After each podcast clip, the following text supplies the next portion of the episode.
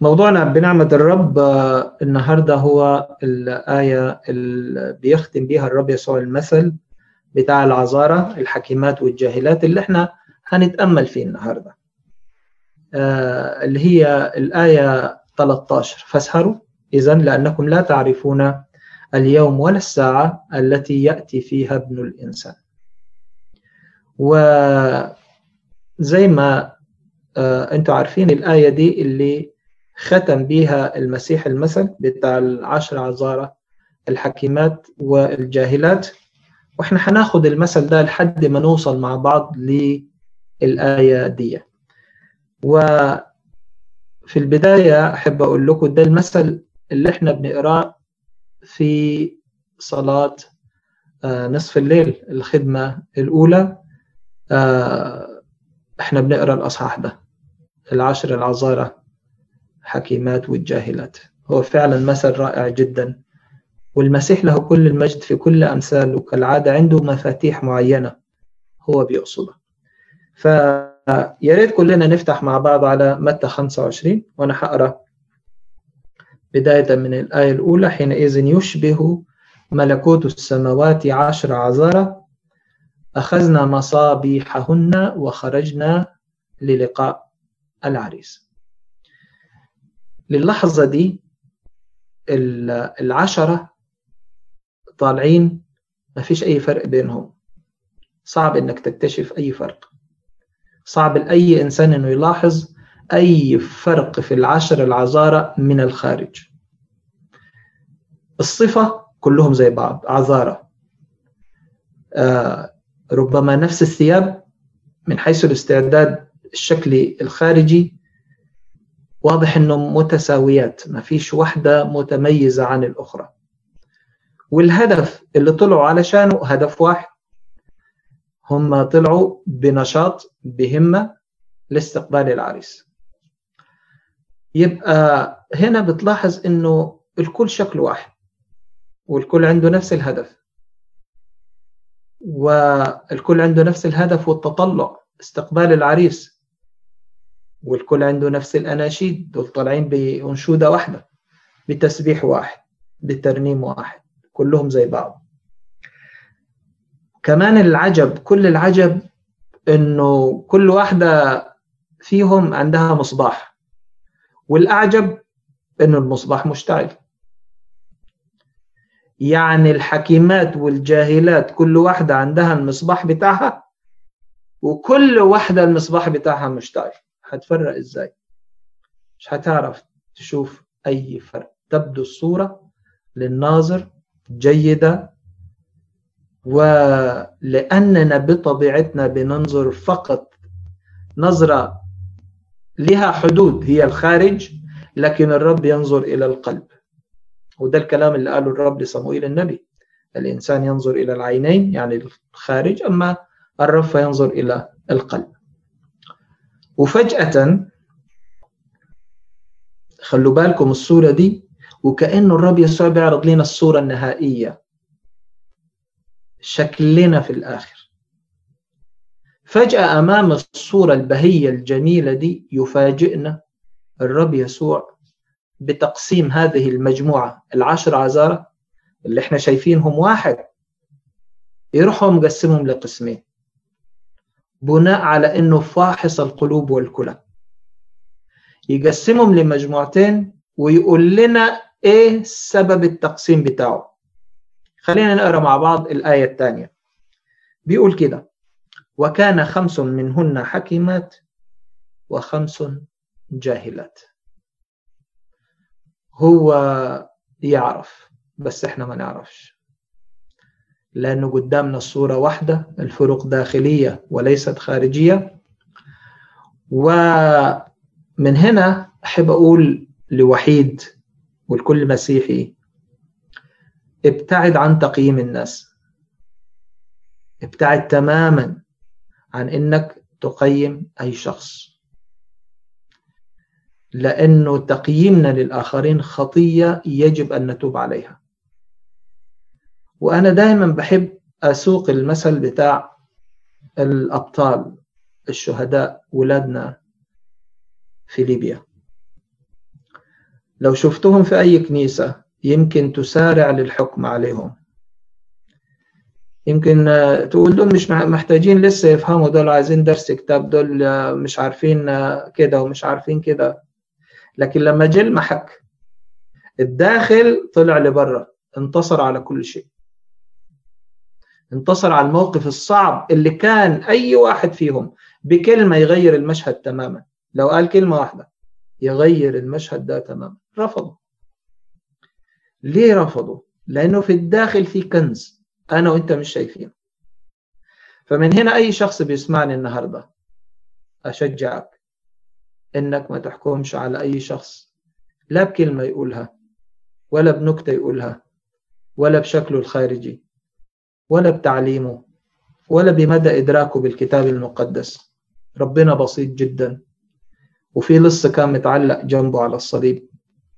قال له اليوم تكون معي في الفردوس. قد إيه ربنا بسيط؟ وقد إيه إحنا أحيانا كثيرة بنعقد أمور كثيرة جدا. فهنا في كان تنبيه في الكنيسة الأولى. وأنا هقرا لكم جزء من رسالة يعقوب. بيورينا إنه الإنسان هو الإنسان عبر العصور وهو دائما بيحكم على الخارج. وإحنا شفنا العذارى كلهم زي بعض. بس في الداخل في شيء إحنا مش شايفينه. بص في رسالة يعقوب كده لو تحب تفتح معايا الأصحاح الثاني من واحد لخمسة. بيقول إيه؟ بيقول يا إخوتي لا يكن لكم إيمان ربنا يسوع المسيح رب المجد في المحاباة. فإنه إن دخل إلى مجمعكم رجل بخواتم ذهب في لباس بهي ودخل أيضا فقير بلباس وسخ. فنظرتم إلى اللابس اللباس البهي وقلتم له اجلس أنت هنا حسن. وقلتم للفقير قف أنت هناك أو اجلس هنا تحت موطئ قدمي. فهل لا ترتابون في أنفسكم وتصيرون قضاة أفكار شريرة؟ اسمعوا يا إخوتي الأحباء أما اختار الله فقراء هذا العالم أغنياء في الإيمان؟ وورثة الملكوت الذي وعد به الذين يحبونه. يبقى كان في المشكلة قديمة وهي إزاي سهولة الحكم على الناس. وبطبيعتنا دائما بنروح للحكم السهل وإننا ممكن نحكم على الآخرين. خلينا نرجع للمثل. أنا حبيت إنه في كل حتة فيها تعليم لازم ننبر عليه علشان إحنا مش هنقرأ مثل إحنا بنقرأ روح المسيح روح حي بيعلمنا.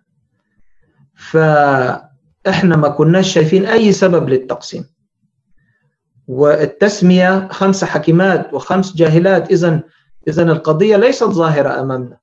في أمر خفي لا نعلمه جعل البعض في نظر المسيح له كل المجد حكيم والآخر جاهل. تعالوا نتقدم أكثر عشان نعرف طيب التسمية دي ليه؟ ليه ناس حكماء وناس جهلاء مع أنه الصورة واحدة والمصابيح واحدة ومنورة؟ الرب يسوع ما سبناش للتخمينات ما سبناش نخمن هو راح موضح. تعالوا نشوف الآية 3 و4 بيوضح لنا السبب. بيقول أما الجاهلات فأخذنا مصابيحهن ولم يأخذنا معهن زيتا. وأما الحكيمات فأخذنا زيتا في آنيتهن مع مصابيحهن. آه.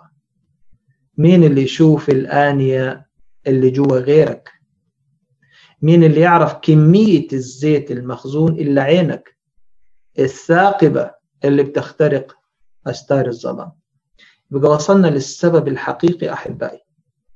الجاهلات كان معهن فقط المصابيح التي فيها زيت ومشتعلة بينما الحكيمات كان لهن بالإضافة لمصابيحهم المشتعلة كان في زيت في الآنية. يبقى في حاجة تانية غير المصباح. ده مفتاح المثل. وخلينا نشوف المثل يبقى فيه عدة أشياء لازم نعرفها. إيه هي المصابيح؟ وإيه هي الآنية؟ وإيه هي الرسالة اللي عاوز الرب يسوع أو عاوز يقولها في المثل ده؟ خلينا نشوف المصابيح في الأول. إيه هي المصابيح؟ يمكن تلاقي تأملات كتيرة ورائعة في النقطة دي. لكن كلنا بنعرف إنه الزيت في الكتاب المقدس هو يشير للروح القدس. فالعشر العذارى في خروجهن للقاء العريس بيمثلوا كل جماعة المؤمنين كل المؤمنين باسم المسيح جميع المعترفين باسم المسيح جميع المعترفين بصلبه وموته وقيامته وصعوده ومجيئه وأنه أرسل الروح القدس. كلنا مؤمنين بأنه سيأتي. وكلنا بنردد وننتظر قيامة الأموات وحياة الدهر الآتي. وآخر آية في سفر الرؤيا خليني أراها لك. في الأصحاح 22 والآية 20 يقول الشاهد بهذا نعم أنا آتي سريعا. عشان كده تسمى الآتي أحد ألقاب المسيح الآتي. أنا آتي سريعا.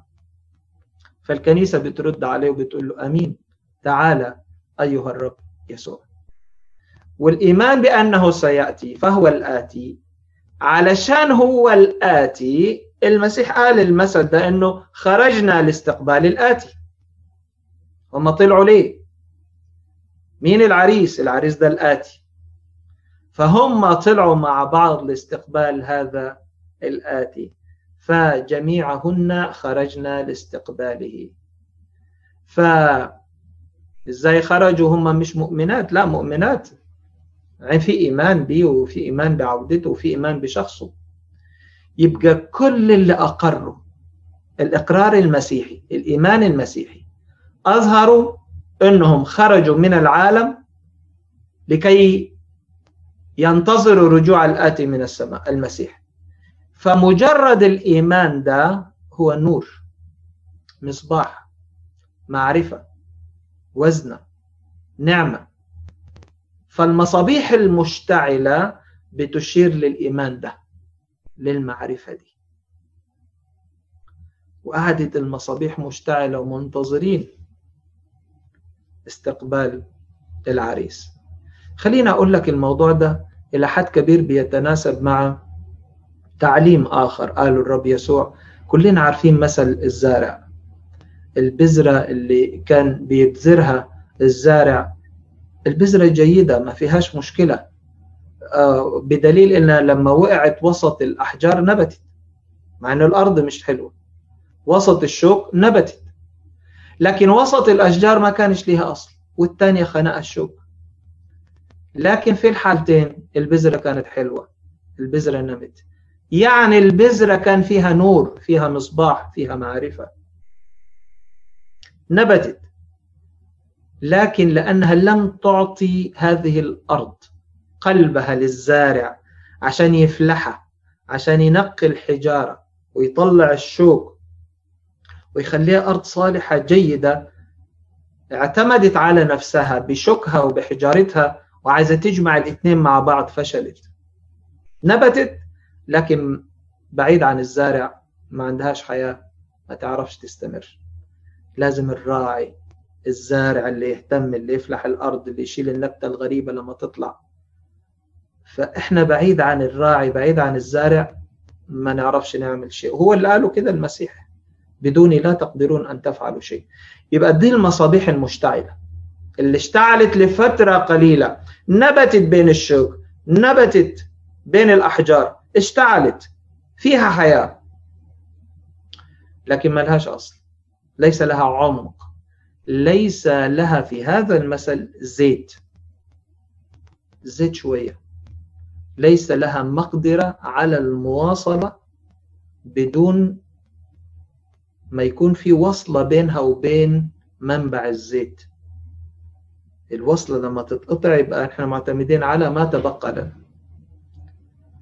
فبالنسبة للبذرة من قساوة قلب على الطريق أو ليس لها عمق والاضطهادات والتجارب زي ما فسر المسيح المثل أو الشوك هموم العالم وغروره. وهنا في مثل العذارة عمق الشركة مع الروح القدس كل ده ينتج عن عناد إصرار من البعض ربما رفض من البعض الآخر للدخول للعمق أو يمكن إهمال وأن الأمر ليس من أولوياته دلوقتي. وعلشان كده عايز أقدم آه ثلاث آه ردود فعل للروح القدس. خليني أسميها كده أنا حابب أسميها ردود فعل. الروح القدس مقابل ما نقوم به نحن. وعاوزكم بكل اتضاع الثلاث آيات دي تحفظوها. لأنه حلوين إنه يكونوا موجودين في معرفتنا الروحية. الآية الأولى في أفسس 34 بيقول ولا تحزنوا روح الله روح الله القدوس الذي به ختمتم ليوم الفداء. لا تحزنوا. ركز على الجزئية دي. والآية الثانية في تسالونيك الأولى 5 19 لا تطفئوا الروح. يبقى لا تحزنوا لا تطفئوا. الأصعب أعمال الرسل 7 51 في كلام الشهيد استيفانوس الأخير قال يا قساة الرقاب وغير المختونين بالقلوب والآذان أنتم دائما حط تحت دائما ألف خط تقاومون ألف خط الروح القدس. كما كان آباؤكم كذلك أنتم. دائما تقاومون.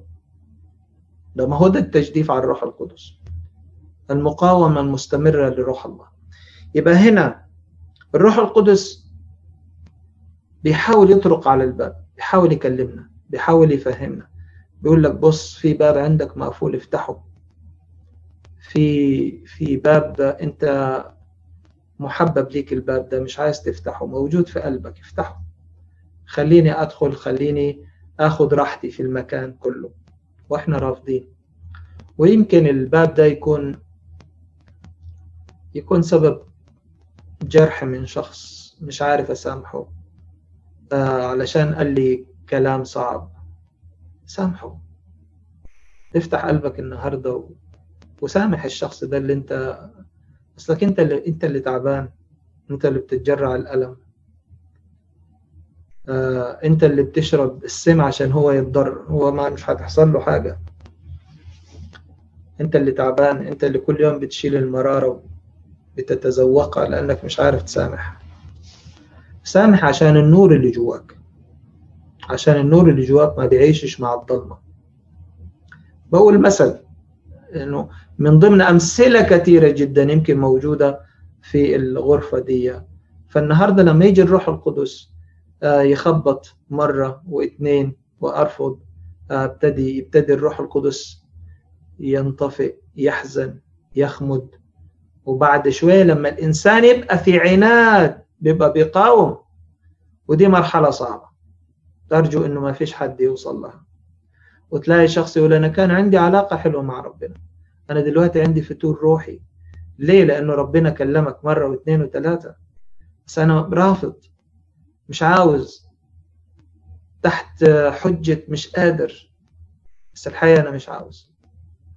المهم حاول الثلاث آيات دي تخليها أو قدامك علشان النقطة الأولى اللي إحنا اتكلمنا فيها اللي هي إيه هي المصابيح؟ هي علاقتنا بالروح القدس المعرفة النور اللي إحنا خدناه. يا ترى هنحافظ عليه ولا ممكن نتجاهل هذه النعمة اللي إحنا فيها. خلينا نشوف النقطة الثانية. طيب إذا كان ده المصابيح إيه هي الآنية؟ دول الحكيمات. كان معاهم المصابيح بس في شيء آخر. افتقدوا الجاهلات. ما كانش عندهم. آنية. إذا كانت الجاهلات لم يعطينا الروح راحة فيهن علشان يبقى مشتعل وأخمدوه وأطفأوه وأحزنوه وقاوموه وبقى فيهم كدليل وعلامة لكنه منطفئ يعني غير ملتهب. إلا أنه في الحكيمات بنشوف أمر مختلف. علاقتهم بالزيت علاقة قوية وأنتوا عارفين لما أقول الزيت يعني الروح القدس. الزيت مغرقهم. الآنية هنا تشير إلى قوة ارتباط الحكيمات بالروح القدس وإنهم أفسحوا ليه المجال علشان يملأهم فملأهم. مش عشان بس يملأ المصابيح ده ملأ الآنية الداخلية. لم يعد الروح القدس على مستوى المعرفة النظرية اللي هو المصباح البرة المعرفة المسيح ابن الله مسيح صلب مسيح مات مسيح قام. المسيح سيأتي. ده المصباح النور المعرفة على المستوى النظري. لكن الروح القدس حي وفعال وقائد في الحياة وشريك في كل كبيرة وفي كل صغيرة. فالآنية هي الحياة المملوءة بالشركة الحقيقية. وإن في عمق وفي امتلاء مش على الهامش مش على السطح الزيت هو الأساس في هذا الشخص. إذا المصابيح بتشير للمرئي بس الآنية بتشير للكنز المخفي في الداخل. قد إيه في زيت؟ قد إيه في علاقة؟ قد إيه في الشركة مع الروح القدس؟ المصباح متشاف لكن حياته واستمراريته ما بتتوقف على المصباح زي ما شفنا في المثل بتتوقف على الداخل. على الآنية على الخزين على الزيت وهل هي نفس شبعانة ولا قدام أي موقف ممكن الإنسان يتلون ويتغير؟ وبالنسبة لتعامل الروح القدس معنا نعاوز آه، أتكلم عن ثلاث طرق. إحنا دلوقتي شفنا المصابيح وإحنا دلوقتي بنتكلم عن عن العمق بقى الشركة في العلاقة مع الروح القدس. عايز أتكلم عن ثلاث أشكال قدمها لنا الكتاب المقدس عن العلاقة بالروح القدس. ناخذ أولا السكنة. السكنة كلنا عارفينها. بس هناخذ عليها مثل من أعمال الرسل 2 4 لما حل الروح القدس على الكنيسة على التلاميذ بيقول لك كده وامتلأ الجميع من الروح القدس وابتدأوا يتكلمون بألسنة أخرى كما أعطاهم الروح أن ينطقوا. ده امتلاء سكنة للحياة المقدسة مع المسيح. ده المؤمنين كلهم بياخدوا بياخدوا السكنة الروح القدس فيهم. أول ما الإنسان يؤمن وكلمة الإيمان بتشمل أمور كثيرة من بداية إيمان المعمودية إلى آخر ده اسمه الإيمان. لما الإنسان بيؤمن يسكن الروح القدس. الروح القدس بيعمل في كل الناس لكنه لا يسكن إلا في المؤمنين. يعمل في المؤمن وفي غير المؤمن علشان يجيبوا للإيمان.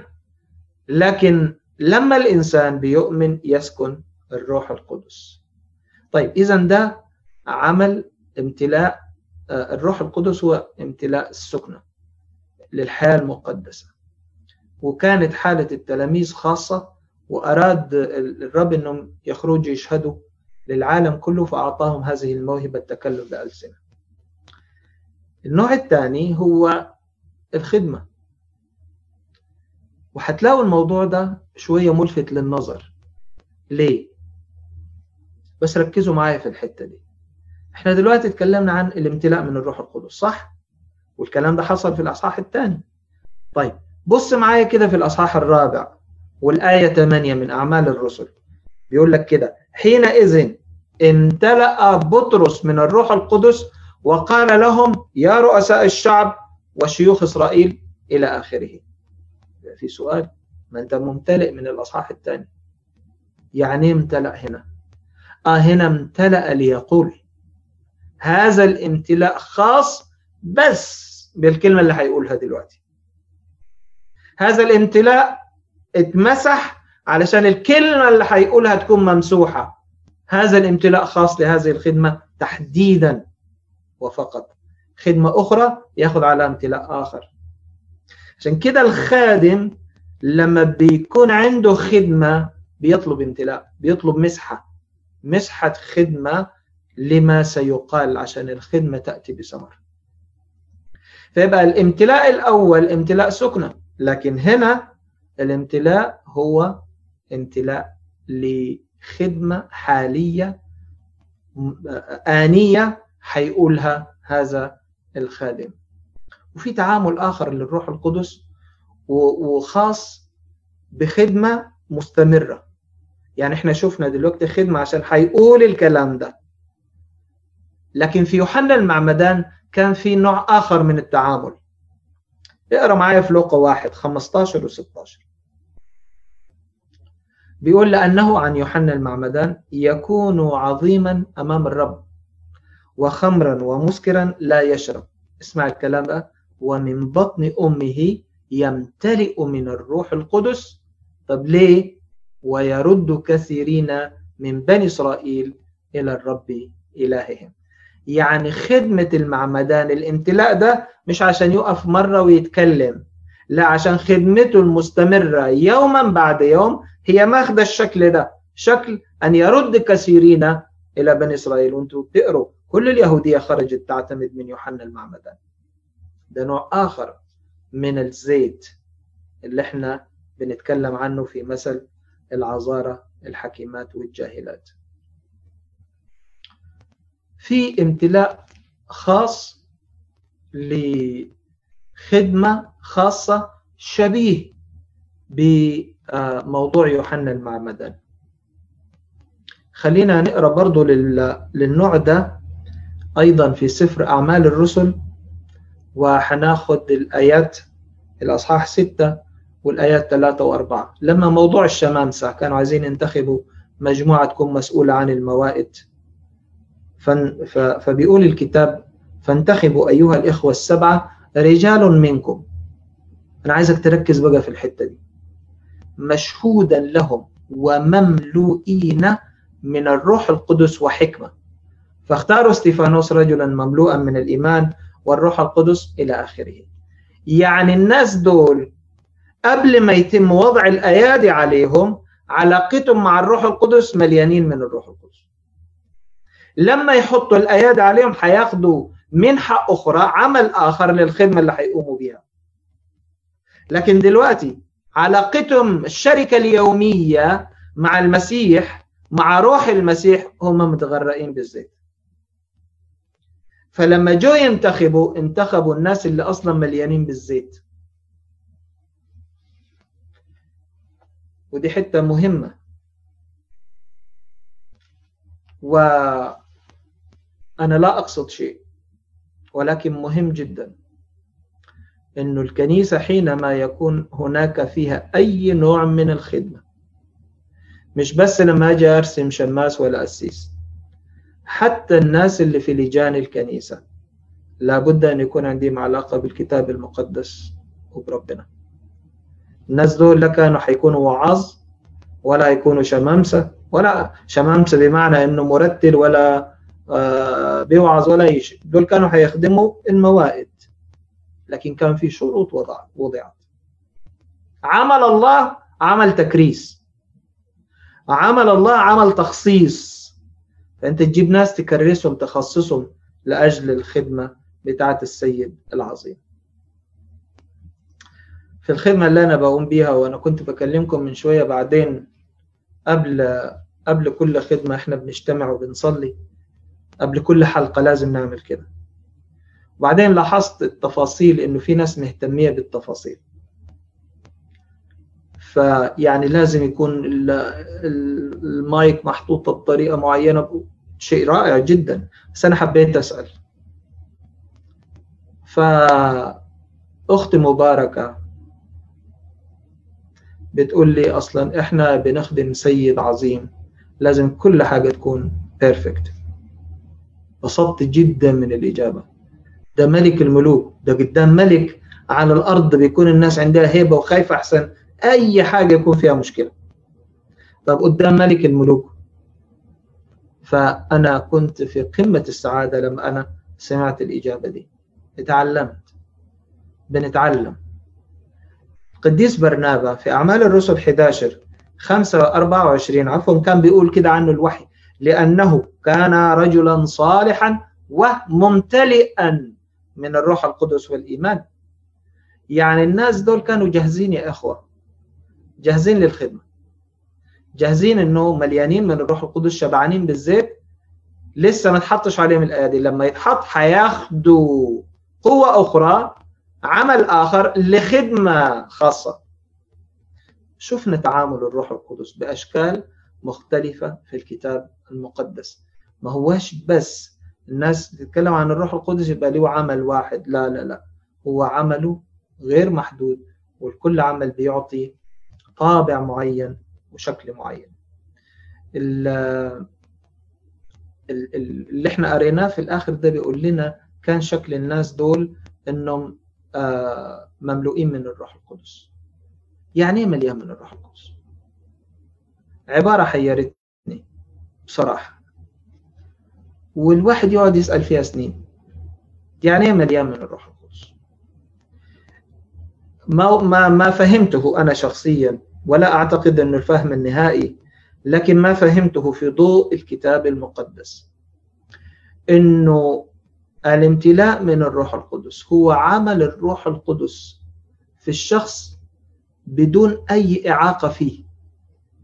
يعني إيه إعاقة؟ يعني مش موجودة حتى هو متمسك بيها ضد عمل الروح القدس. ما بيوقفش الروح القدس. ما فيهوش حاجة تعطل العمل بتاع الروح القدس. لا في شعوره ولا في وجدانه ولا في فكره ولا في كلامه ولا في أهدافه. فبيبقى هو بكله تحت قيادة الروح القدس وسلطانه. هو ده الامتلاء من الروح القدس. الزيت مغرقه كل اللي عاوز يعمله الروح القدس فيه بيلقاه طائع بيلقاه قابل بيلقاه مستجيب. هو ده الامتلاء من الروح القدس.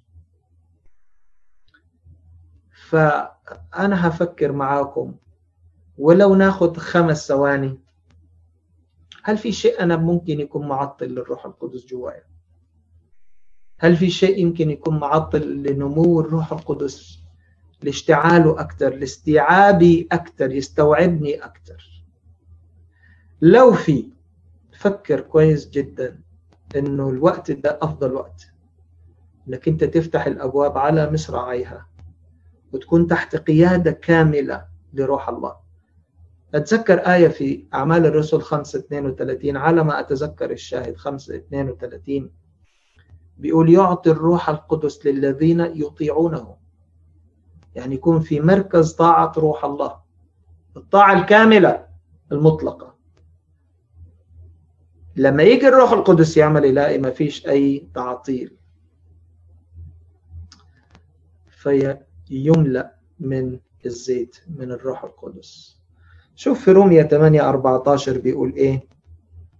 بيقول لأن كل الذين ينقادون بروح الله فأولئك هم أبناء الله. كل اللي بينقادوا بروح الله أولئك هم أبناء الله. 8 14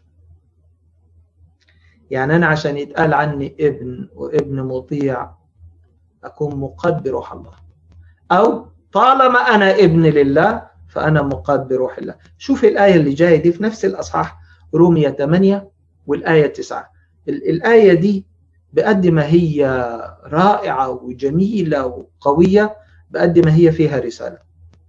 تذكرها كده. رومية 8 9 بيقول لك كده. وإن ولكن إن كان أحد ليس له روح المسيح فذلك ليس له. عشان تبقى واضحة خلينا أحط كلمة. ولكن إن كان أحد ليس له روح المسيح فذلك ليس للمسيح. يا يسوع آية قوية جدا. عشان كده أي تعليم تسمعه يقول لك الناس ممكن تخلص بدون المسيح كذب. إبليس بيكذب. إبليس بيحاول دلوقتي يعمل المستحيل عشان يعمل له دين واحد ويجمع الناس في دين واحد. ويقول لك كلنا زي بعض. وكلنا إلهنا واحد. كذب. بدون المسيح ما فيش خلاص. وده كلام الوحي. على ما أتذكر أعمال الرسل الأربعة لأنه ليس اسم آخر. تحت السماء قد أعطي بين الناس به ينبغي أن نخلص. كلام القديس بطرس. الوحي المقدس الحية على لسان القديس بطرس. فاللي ما عندوش روح المسيح هو مش للمسيح. يبقى إزاي هيكون مع المسيح بقى في الأبدية؟ ما ينفعش. آخر آية في الحتة دي قبل ما نرجع في أفسس 5 18 بيقول لك إيه بقى؟ بيقول ولا تسكروا بالخمر الذي فيه الخلاعة بل امتلئوا بالروح. وشيء عجيب إيه علاقة الخمر بالروح يعني, يعني إيه لا لا تسكروا بالخمر بل امتلئوا بالروح. لأنه الفرح قديما بالخمر. يقول لك فشرب وطاب قلبه. تلاقوها كثير في الكتاب المقدس. شرب وطاب قلبه يعني اتبسط. بس بيقول لك لا تحول إلى الفرح الحقيقي مش بالخمر بالروح القدس. الامتلاء من الروح القدس هو اللي يدي الفرح يدي السلام. فإذا الامتلاء بالروح القدس أي أن نسمح للروح القدس روح الله أن يسيطر على كل جزء من حياتنا الفكرية العقل العاطفية القلب العملية الإرادة. يبقى معنى الامتلاء أن ننال يمكن واحد يقول يمكن الامتلاء أنال جزء أكبر من الروح القدس. الروح القدس كامل ما بيتفتتش ما بيتجزأش. لكن الامتلاء بالروح القدس يعني أن نسلمه أكثر فأكثر. كل نواحي حياتنا ونسمح له بتشكيل خلقنا أخلاقنا شخصياتنا سلوكنا كلامنا النكت بتاعتنا.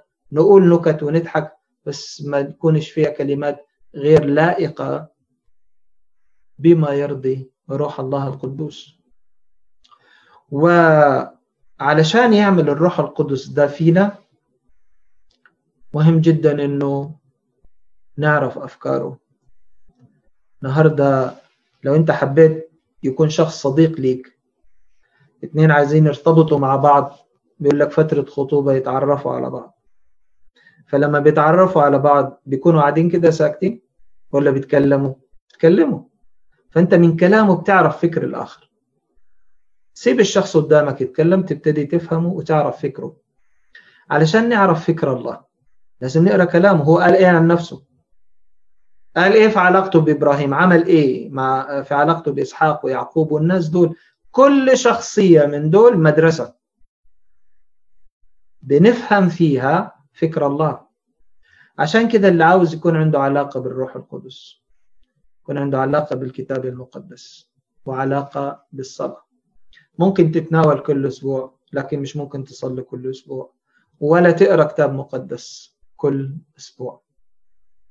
الامتلاء من الروح القدس يستطيع أن يقف في وجه كل العواصف والتجارب والاضطهادات مهما كانت قوية.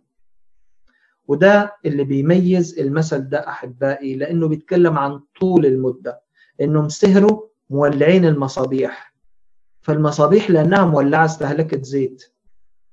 فطول المدة ده أمر مهم جدا المسيح بيتكلم عنه بيقول لك لازم تنتصر على الاستمرار الانتصار على الزمن إن, إن يكون عندك قدرة الاستمرارية إنك تواجه الحياة مش هنقدر نواجهها بصورة روحية سليمة إلا لما يكون عندنا علاقة حية بالزيت.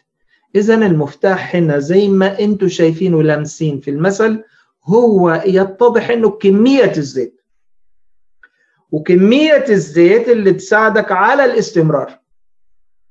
وده الفرق اللي غير ظاهر وغير واضح لأنه كلهم زي ما قلنا في من بره شكلهم واحد وترنيمتهم ترنيمة واحدة وطلعوا في الزفة عشان يستقبلوا العريس. كله بيقول نفس الكلام. خلونا ن... ن... إحنا وقفنا عند الآية أربعة نكمل وأنا مش هطول عليكم. يقولوا ده إذا كان كل ده في الآية أربعة يبقى إحنا لسه بقينا كتير. حنكمل بسرعة.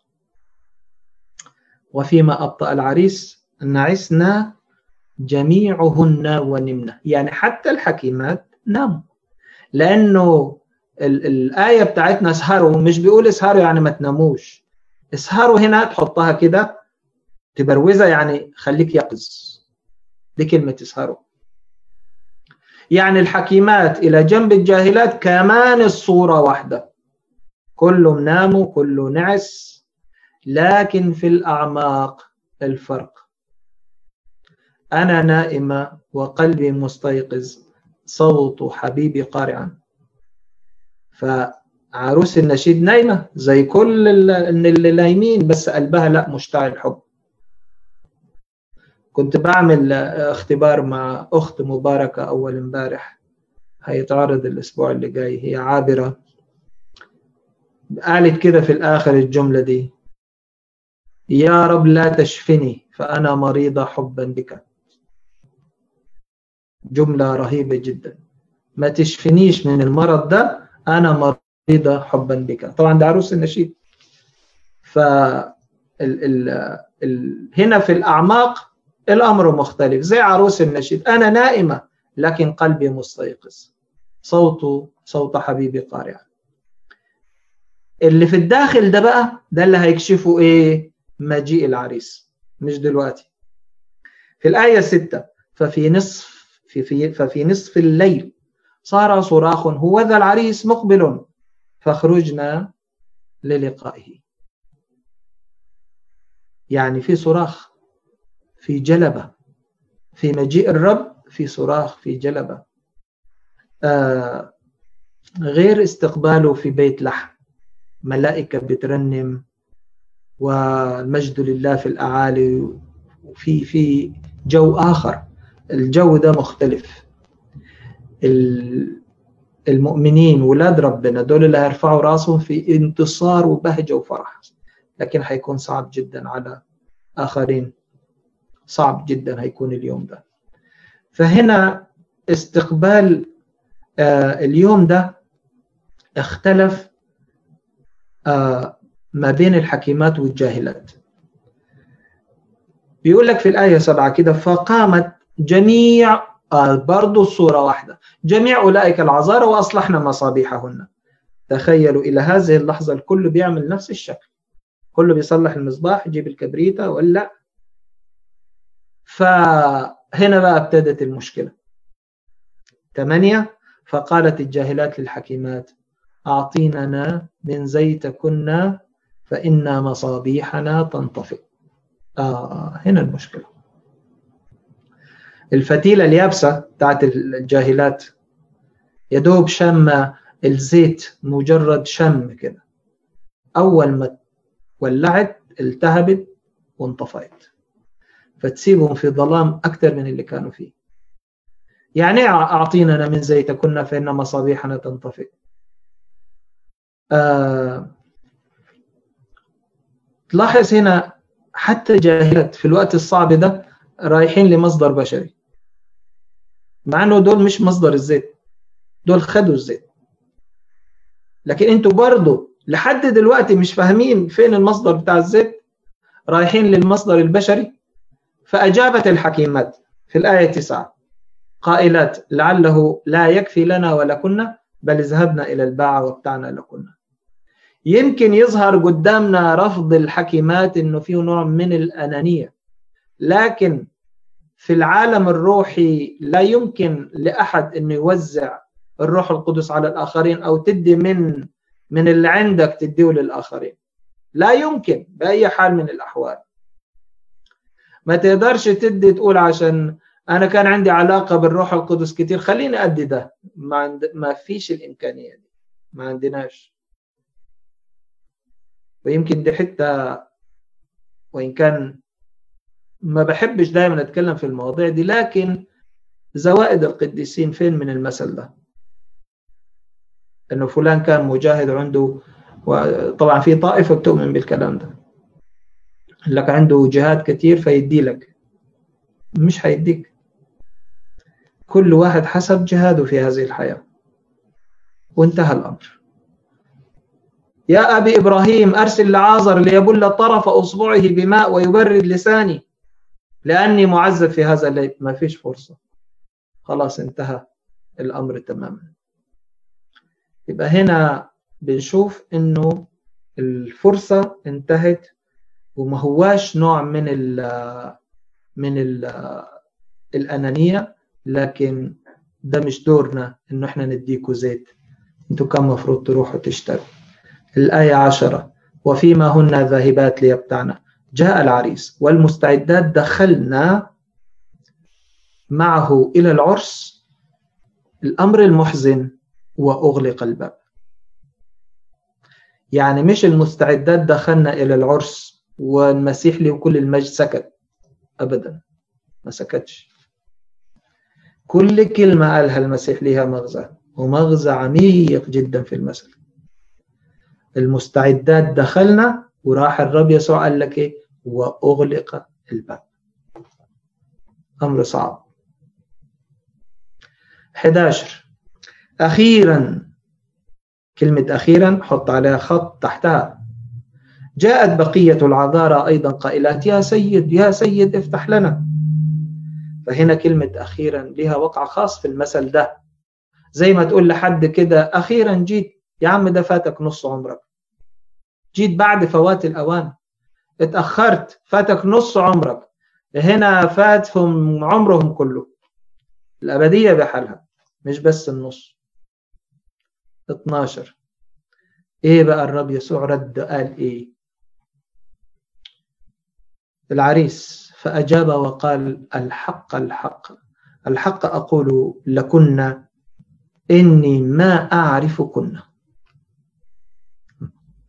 مش عجيب طبعا إنه الرب يسوع يقول إني ما أعرفكن.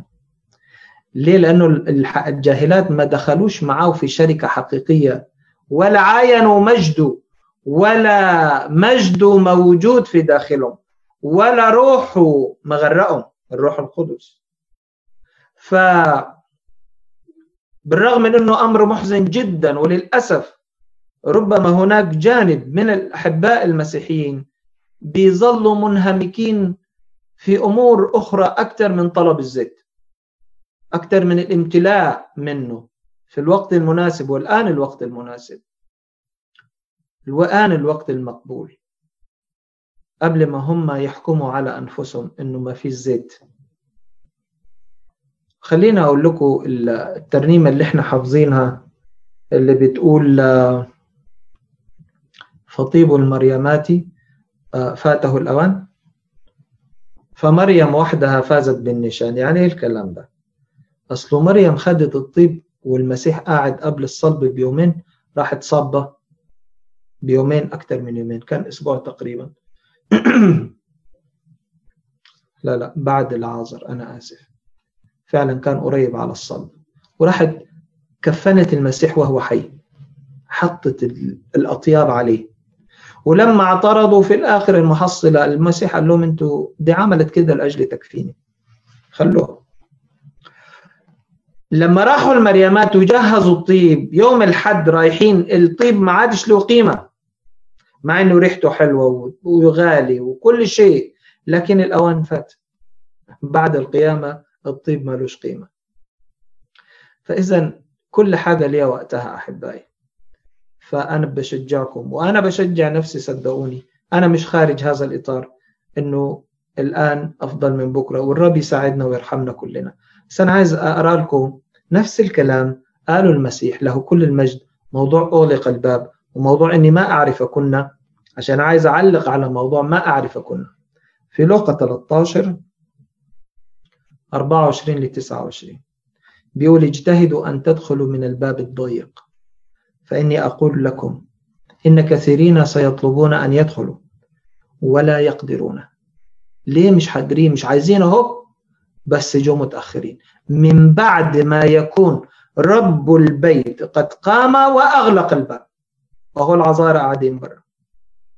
وابتدأتم تقفون خارجا وتقرعون الباب قائلين يا رب يا رب افتح لنا.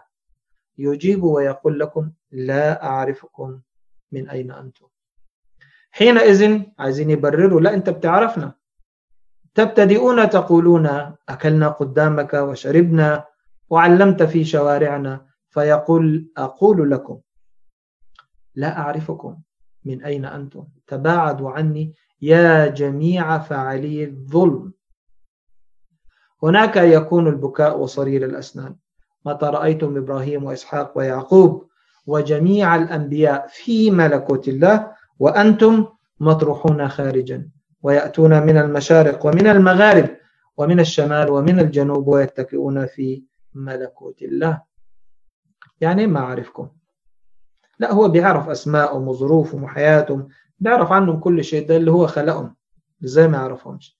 لكن هنا بيتكلم على المستوى الداخلي الإناء اللي كنا بنتكلم عن شو عنه من شوية. العلاقة الشخصية.